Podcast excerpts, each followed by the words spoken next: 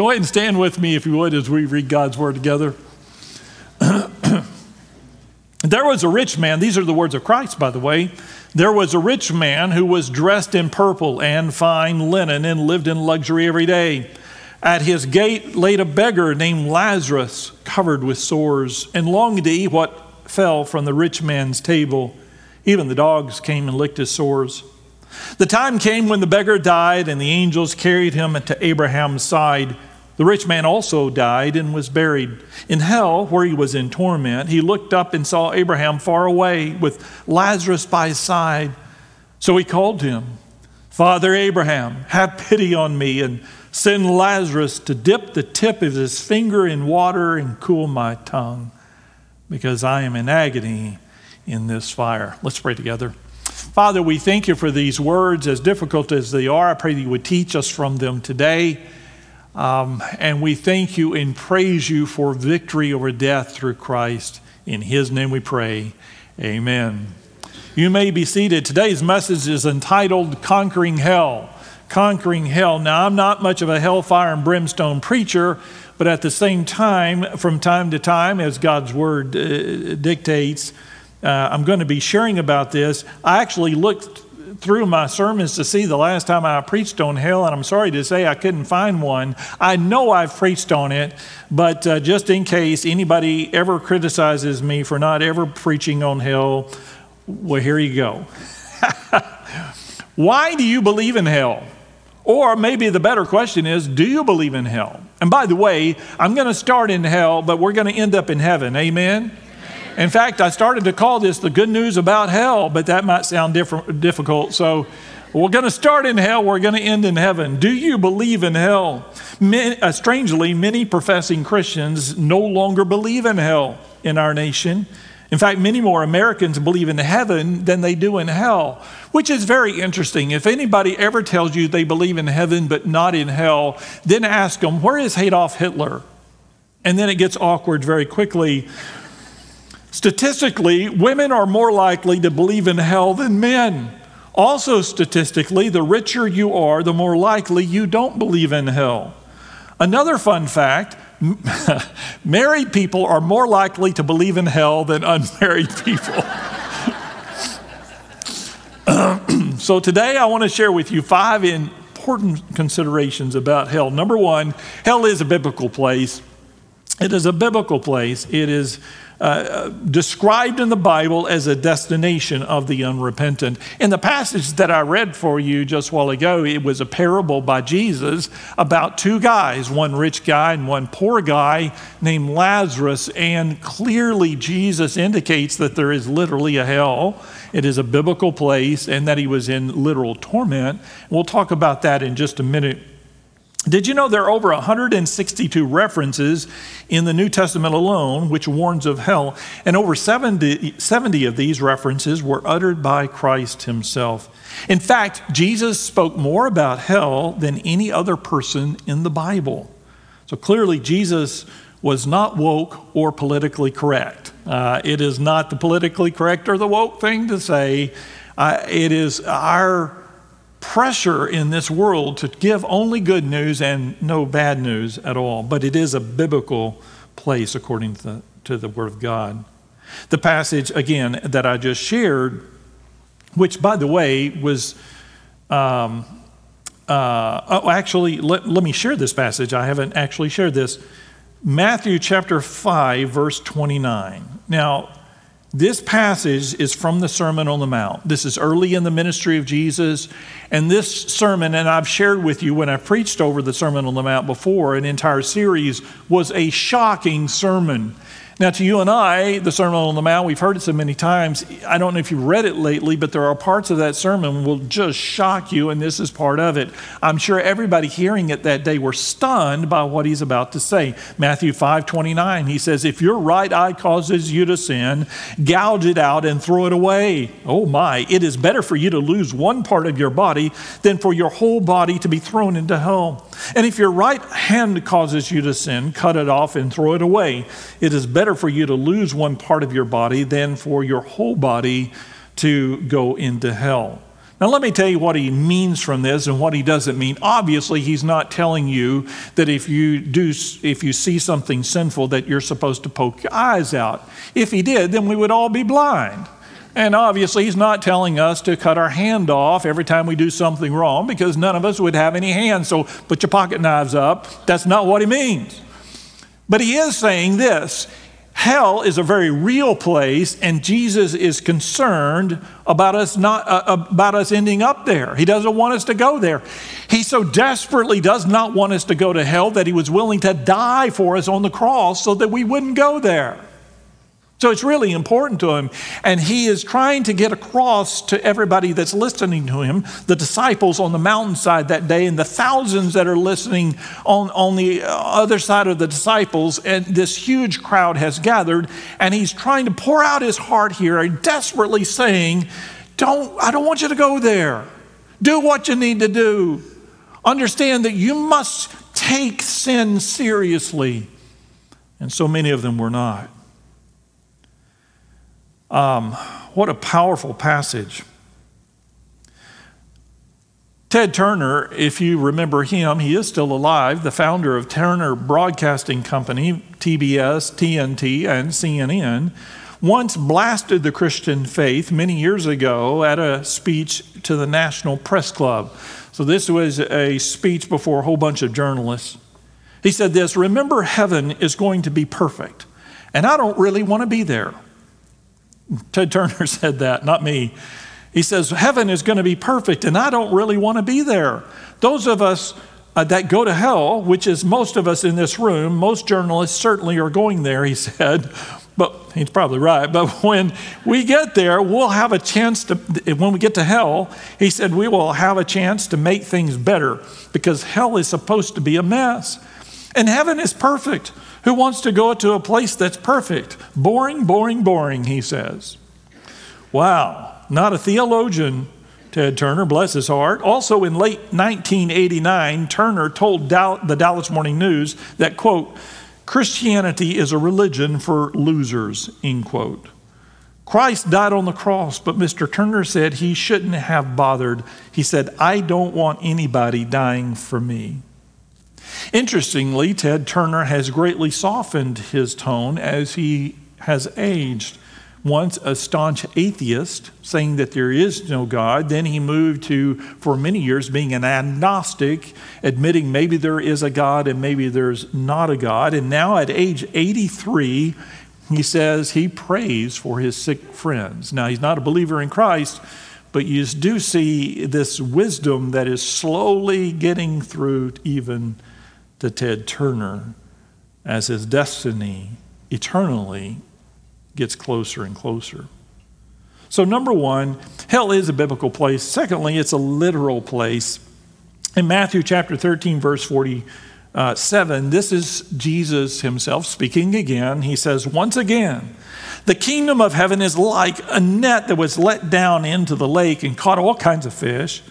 When it was full, the fishermen pulled it up on the shore. Then they sat down and collected the good fish in baskets, but threw the bad away. By the way, if you've gone fishing very much in your life, as I have, you know what he's talking about. The bad fish are the fish I catch. They're about this long. Most people can use them for, for a bait. Uh, and then there are the good fish, the big fish, the, the kind of fish that you like to catch. I prefer crappie. I love the taste of crappie. I, I, guess I love it. I haven't had one so long, I barely remember what it tastes like. But some fish are preferable and some are not good for anything. They're too small or they're the wrong kind. You end up catching that alligator gar or that carp, and that's just not good fish there. So he says, This is how it is in verse 49 at the end of the age. The angels will come and separate the wicked, wicked from the righteous and throw them into the fiery furnace where there will be weeping and gnashing of the teeth. So God is the judge, but here he says, interestingly, the angels will have this function at the end of the age. They will, like a fisherman goes through his fish and finds the good one from the bad ones. Uh, he, he says the angels will sift those who are believers in Christ and those who are not, and those who are not will be put into the fiery furnace. I have heard many testimonies over the years of people who have had what we call a near death experience. And perhaps you have heard people like that as well. Some of those testimonies are very uh, believable, and some of them are not. Now, if somebody comes and tells you they had a near death experience and they went to visit heaven, I would listen very closely to their testimony and put it up against God's word. If they say something in the testimony that is contrary to Scripture, I can already tell you that's a false testimony. And I've learned over the years that every nut and wacko out there has had a near death experience. They write a book about it and make a lot of money. So be careful, use your discernment there. But at the same time, I cannot discount every testimony as valid or invalid because some people have had remarkable testimonies. We had one man here that gave a testimony some years ago, wrote a book called 90, 90 Minutes in Heaven. He was a Southern Baptist minister and uh, a grandfather, and we found him to be quite sincere in his testimony about what he experienced during that hour and a half that he was crushed to death I mean, broke every bone in his body. I mean, just squished him like a grape. And how he experienced the, the presence of God after or during that time period. But there's another interesting testimony that I read about this week. It's a man named Dr. Maurice Rawlings. And some of you have been around a while might know who that is. He was an American cardiologist and author very well educated, a very learned man. He served during World War II in the U.S. Navy. During the Korean War, he was in the uh, U.S. Army. Rawlings was a doctor uh, uh, for President Eisenhower and the Joint Chiefs of Staff at the time. He was an assistant clinical professor of medicine at the University of Tennessee. Dr. Rawlings was also an atheist who simply did not believe in the existence of God and certainly did not believe in a heaven or a hell until one night he experienced a near death experience. But it wasn't his experience, it was the experience of one of his patients that dropped dead right in front of him. And the near death experience was an experience where the guy went to heaven. This particular guy went to hell. And every time he brought him back, the guy started screaming, I, watch this. This is an actual uh, um, quote uh, from his own testimony. Watch this clip.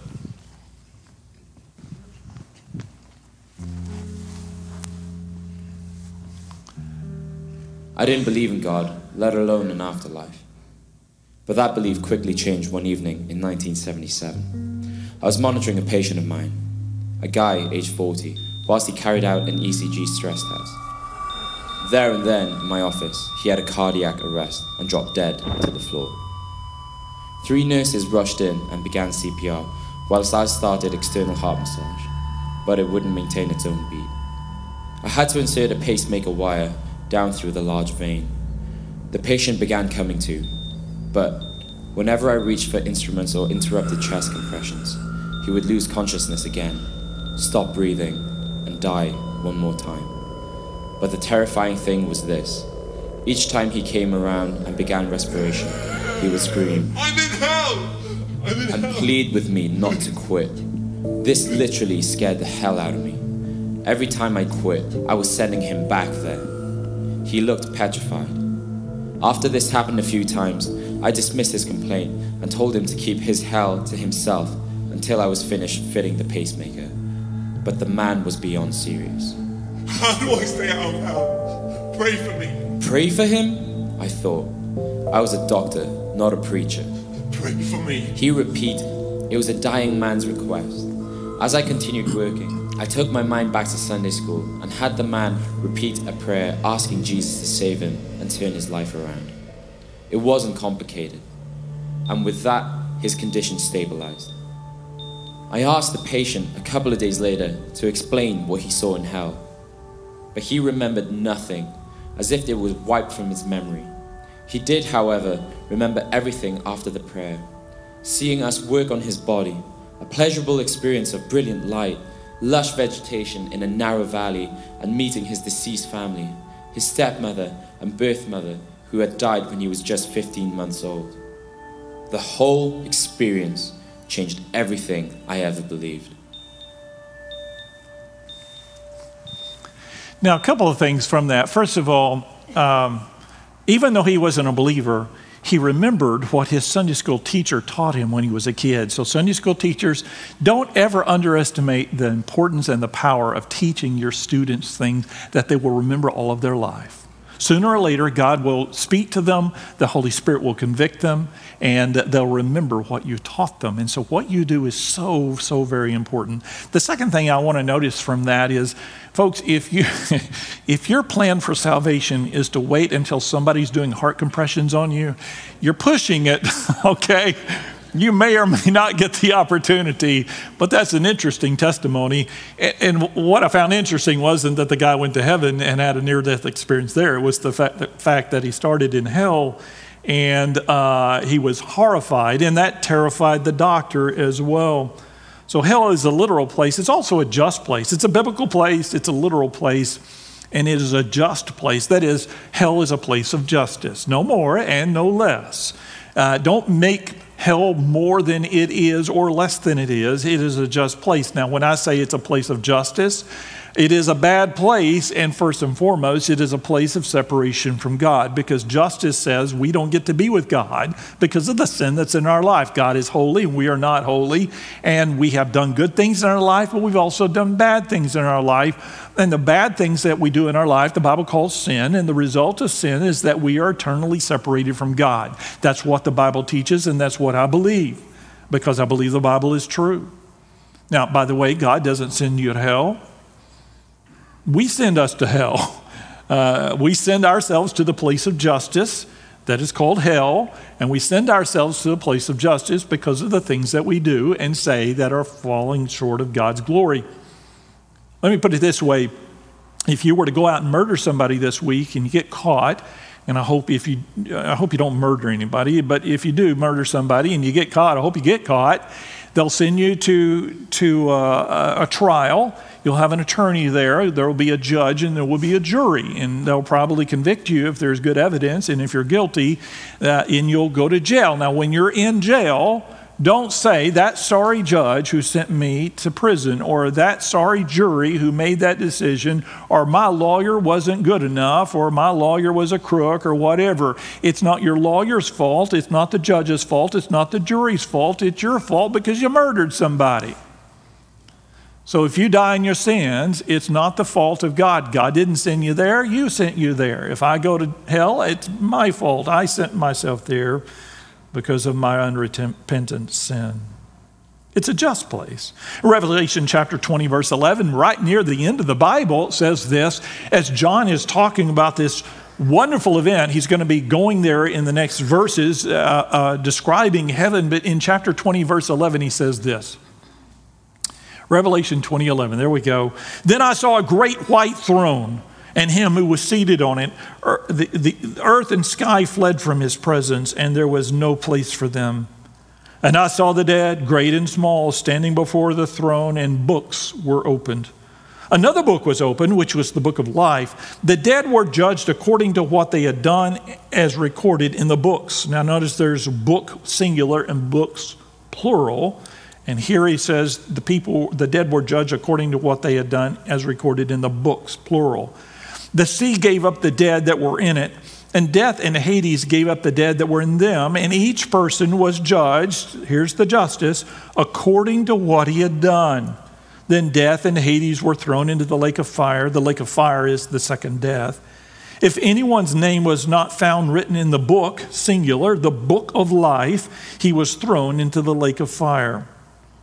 So, hell is a place where you get what you deserve, no more and no less. And in this vivid description in Revelation, it says there are going to be multiple books, and these books contain everything, uh, they symbolize well, everything that you've done, both good and bad, in your life. It is the evidence that's presented at a trial to determine your level of guilt. In addition to those books of justice, there is another book. It is the book of mercy. It's called the book of life, or the Lamb's book of life is described in Revelation. It's the book that contains, again, this is symbolic. It is the book that contains the name that everyone who has surrendered to the Lordship of Jesus Christ. It doesn't mean you're a rich person or a poor person. It doesn't mean you're a great person or a good person. It means that you are a saved or redeemed person who have simply come to this place in your life where you've acknowledged the Lordship of Christ. And if your name is in that book, and only if your name in that, is in that book, will you be given forgiveness and entrance into heaven. Also, hell is an eternal place. It's an eternal place. In Matthew chapter 5, 25, excuse me, verse 40, Jesus is speaking again. And he says, The king will reply, I tell you the truth. Whatever you did for one of the least of these brothers of mine, you did for me. Then he will say to those on his left, Depart from me, you who are cursed, into the eternal fire prepared for the devil and his angels. For I was hungry, and you gave me nothing to eat. I was thirsty, and you gave me nothing to drink. I was a stranger, and you did not invite me in. I needed clothes, and you did not clothe me. I was sick and in prison, and you did not look after me. First of all, I want you to notice the word eternal in there. It speaks of the eternal fire. The Roman Catholic Church has a doctrine about a place called purgatory. Uh, we don't uh, teach that. Uh, we don't see a biblical precedent for it here, but purgatory is a doctrine of a temporary place. It is a place of punishment, but it is not eternal in fact, you go to purgatory. My brother's Roman Catholic, and he says to me, if you wake up and you realize you're in purgatory, even though you're in torment, it's a good thing. It's a good day because if you're in purgatory, that means eventually you'll get to go to heaven. Uh, because if you wake up and you're not in purgatory, that means you're in hell. So you, you long for purgatory if you're Roman Catholic, but we don't teach that here. But it is interesting that that belief system that is, you, you'll go to this temporary place called purgatory. Hell is not a temporary place, it is an eternal place. Again, that is justice. You can't earn your way to heaven once you die. And uh, so it is a permanent place. Hell is also not the only place. There is a better place than hell.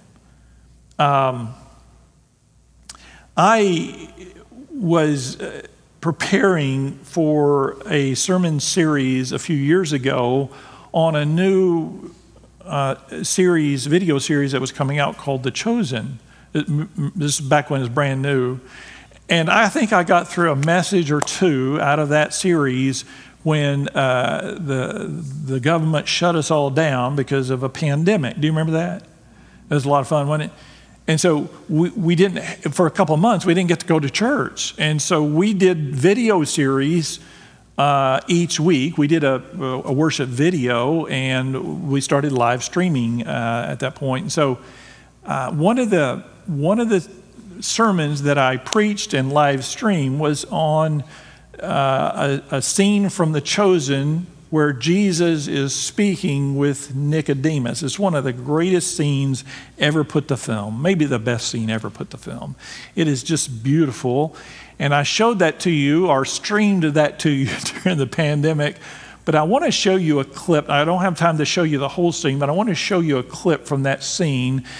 Nicodemus is a Pharisee, but he is interested in Jesus, and he actually meets with Jesus at night alone to ask Jesus some questions. And Jesus seeks to teach Nicodemus about spiritual rebirth. Watch this scene.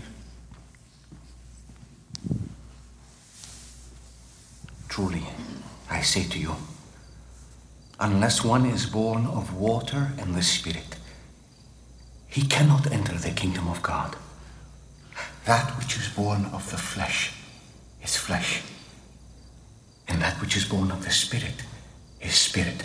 That part of you, that is what must be reborn to new life.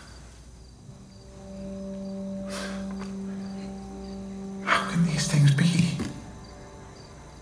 Ah, a teacher of Israel, and yet you do not understand these things. Huh? I'm trying, Rabbi. I know. I know. You hear this? What? Listen. What do you hear? The wind? How do you know it's the wind? Because I can feel it. I hear it sound. Do you know where it comes from? No. Do you know where it's going? No. That's what it is to be born again of the Spirit.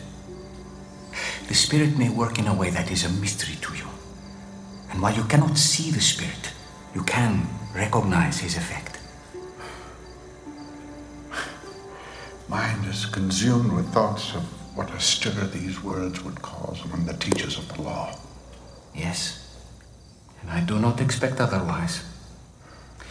I speak of what I know and have seen, and it has not been received by the religious leaders. is hard to receive. So if I have told you of earthly things, and you do not believe, how can I tell you heavenly things?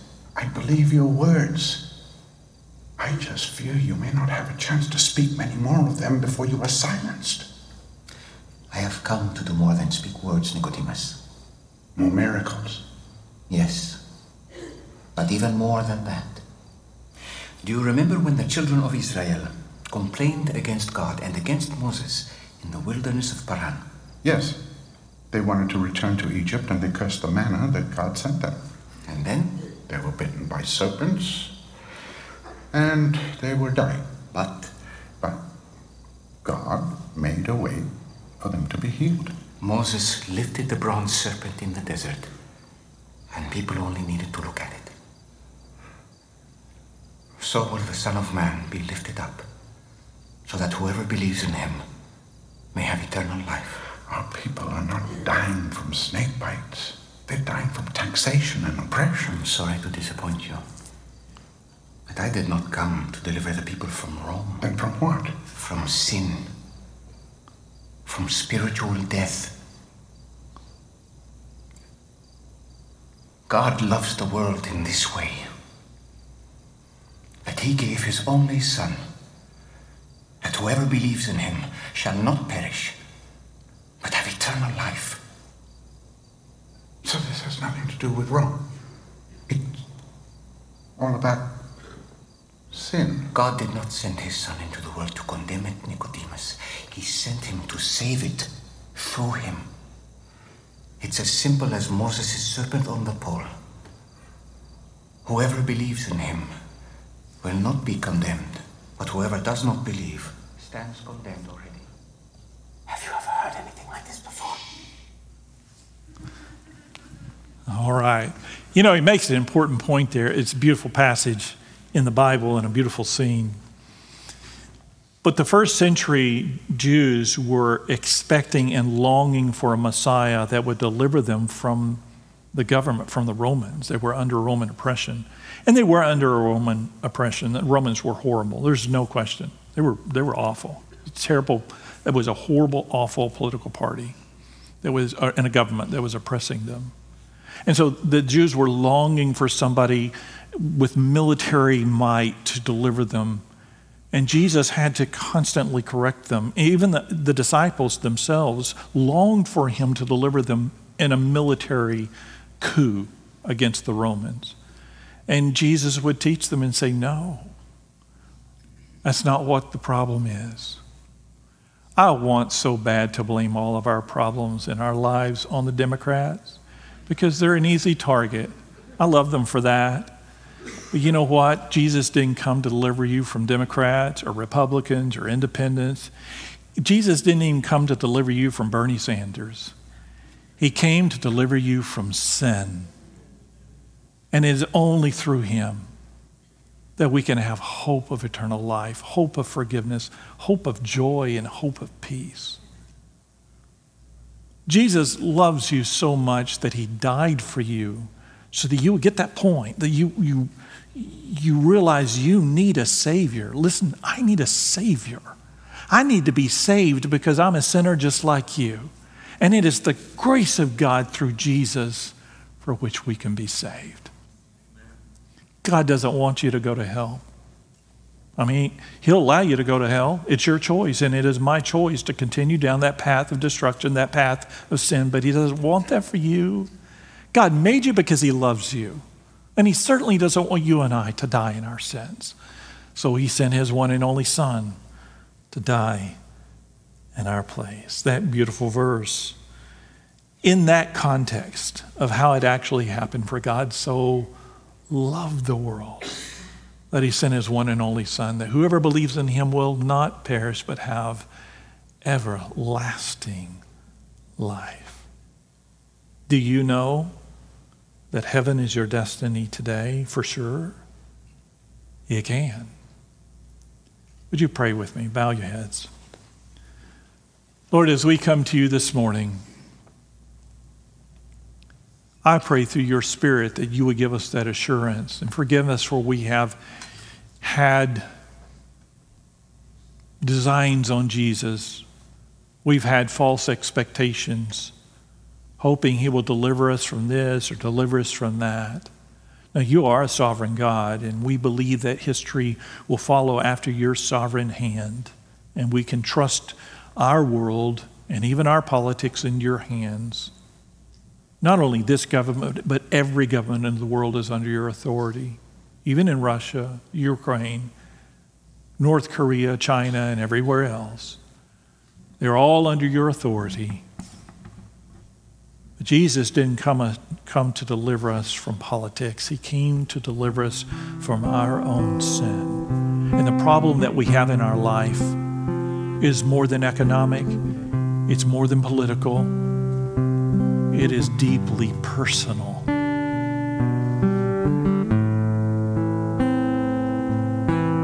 So, Father, I pray if there's one here this morning who has not simply surrendered their life to Jesus, not an easy thing, but it is simple.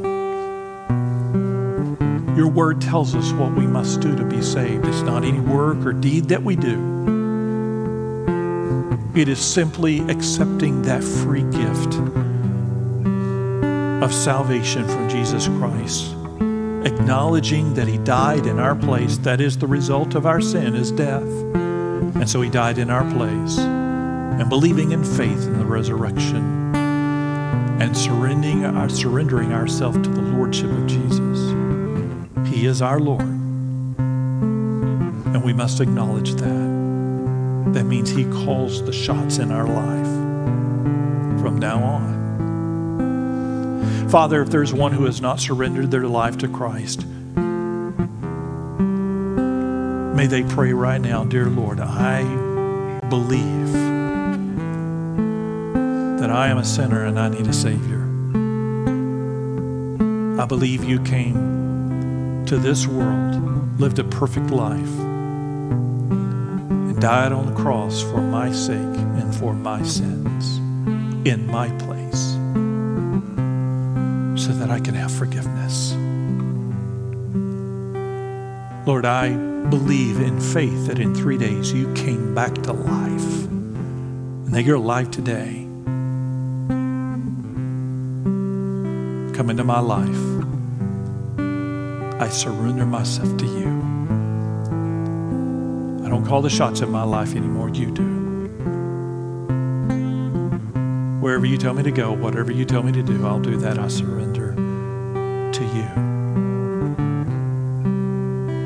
Thank you, Jesus, for saving me. If you prayed that prayer, I want you to know if you didn't mean it, it's just words. There's no magic formula in the Bible. It's a matter of surrender. But if you did mean it and you're willing to surrender your life, you've made that vow right here, right now, for the rest of your life. I surrender my life to Jesus, and I believe in the resurrection. I want you to know salvation has come to your life today. Now, the first thing that Jesus did, he said the first thing he wants us to do was to confess him before others. That's why we ask people to come down the aisle. You don't have to make a speech or anything like that. Just come down and say, Pastor, I gave my life to Jesus just now. I surrender to Him. If you're willing to do that, Jesus said it this way if you'll confess me before others, I'll confess you before my Father in heaven. And it's not anything that you're doing, it is the mercy of God through Jesus. But He does want you to make that public. Would you be willing to come down and just say, Pastor, I prayed that prayer. I gave my life to Jesus this morning. I surrender to Him. Would you be willing to do that? No one's looking around. Would you stand as you pray?